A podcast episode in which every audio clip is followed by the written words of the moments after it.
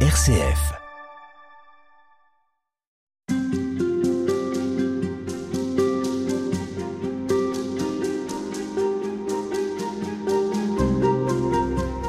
Et tout au long de cette semaine, nous poursuivons notre découverte de Jésus. Jésus de Nazareth, c'est le nom, le titre qu'a donné à son ouvrage Joseph Ratzinger, Benoît XVI.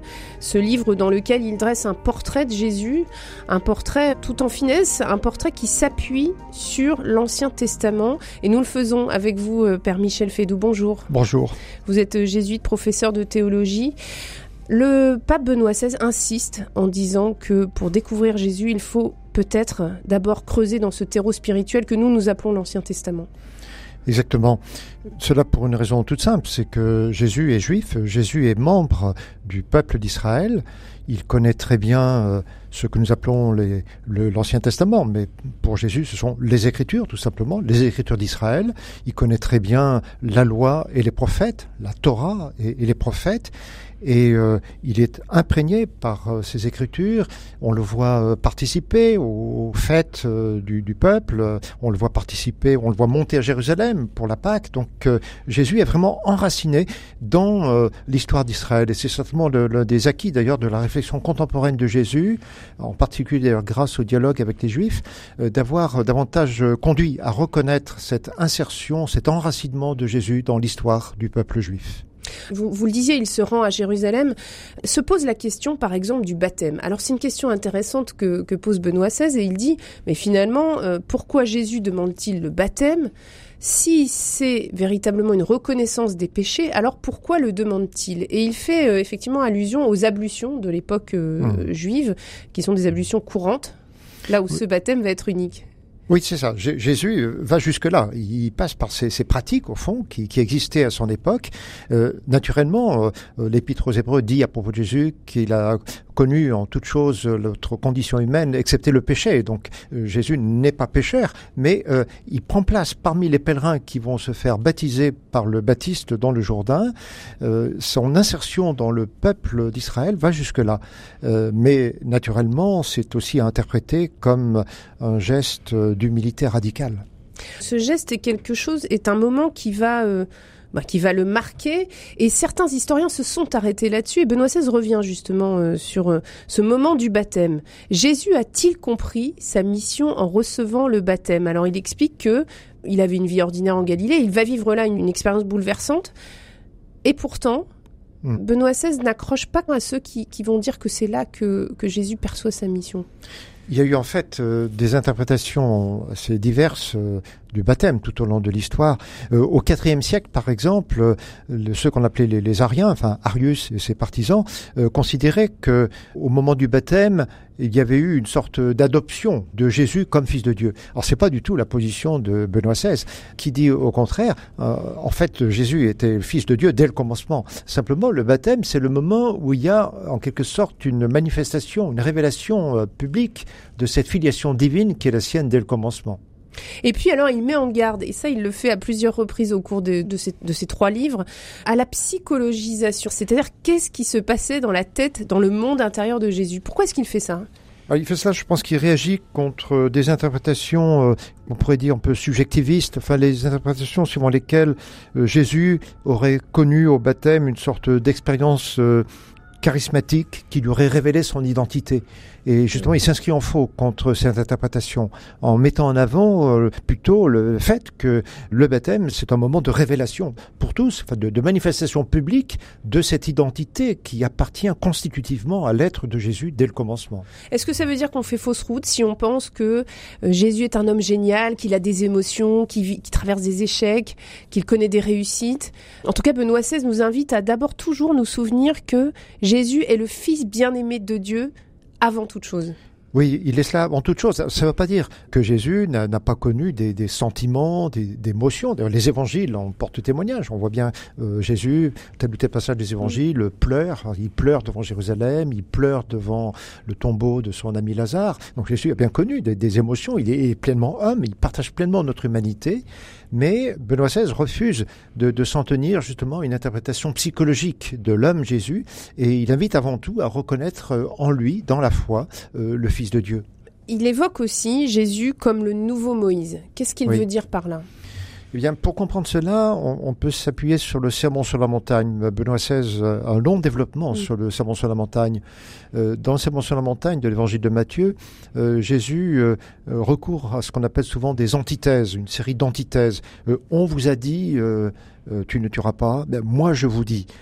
C'est-à-dire que euh, Jésus se situe par rapport à Moïse, implicitement. Il dit, on vous a dit, c'est-à-dire, il vous a été dit, il, il vous a été dit par, l'intermédiaire de Moïse, mm. et moi je vous dis. Et donc, à travers cela, Jésus, au fond, se manifeste euh, indirectement, en quelque sorte, euh, comme étant au-dessus de Moïse puisque euh, justement il suffit pas de comprendre ou de recevoir la Torah euh, qui dit euh, tu ne tueras pas, mais il faut aller plus loin et il faut aller jusqu'à dire positivement tu aimeras ton ennemi comme toi-même. Mais pour les Juifs qui ont toujours lu Moïse, ont, répété ces textes, d'entendre cela, c'est tout à fait disruptif, on dirait aujourd'hui. En tout cas, ça peut donner le doute sur Jésus. ce qui est intéressant, c'est que dans son livre, justement, lorsqu'il parle de Sermon sur la montagne, euh, Benoît XVI se réfère souvent à, un, juif, euh, Jacob euh, Neusner, mm. et il est en dialogue avec ce juif. Et, il montre, c'est un juif qui a, qui a, perçu l'importance de, de l'enseignement de Jésus, mais qui ne va pas jusqu'à reconnaître Jésus comme le Fils de Dieu, à la différence des chrétiens. Et Benoît XVI se situe par rapport à lui, et, il montre que, justement, il ne faut pas imaginer une discontinuité radicale mm. entre la Torah et Jésus, mais bien au contraire, il faut comprendre que Jésus est celui qui a porté la Torah à son accomplissement. En ce sens, il est la Torah, mais la Torah pleinement accomplie.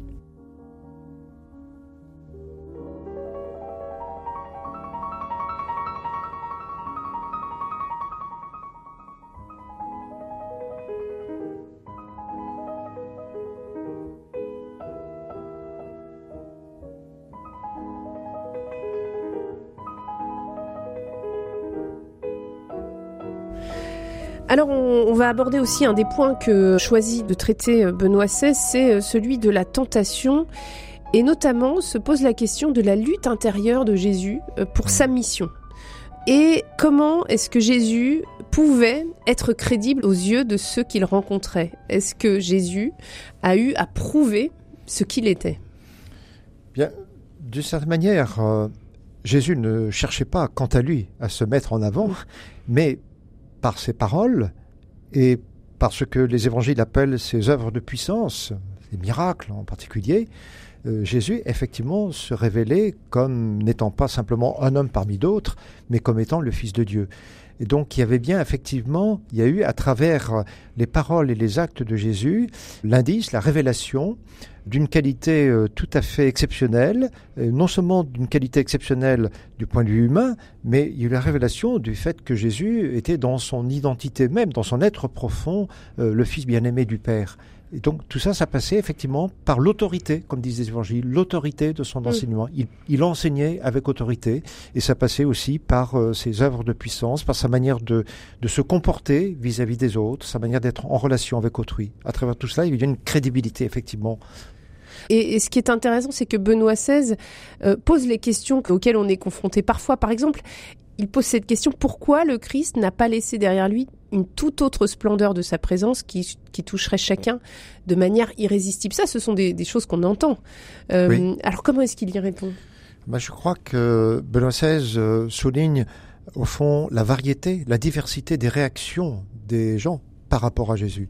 bien sûr, il y avait la possibilité en écoutant Jésus et en le voyant agir, de le reconnaître comme fils de Dieu, comme Christ déjà, éventuellement comme fils de Dieu, si on allait jusque-là, mais euh, en même temps, c'était possible de passer à côté de cette révélation. Et en réalité, c'est ce qui s'est passé. Beaucoup ont vu Jésus, beaucoup ont entendu Jésus, sans pour autant le reconnaître comme le Fils de Dieu. Autrement dit, il y a quelque chose qui ne s'impose pas dans le témoignage de Jésus. À la fois, il y a tous les éléments pour qu'on puisse, dans la foi, le reconnaître comme le Fils de Dieu, mais en même temps, c'est pas quelque chose qui s'impose.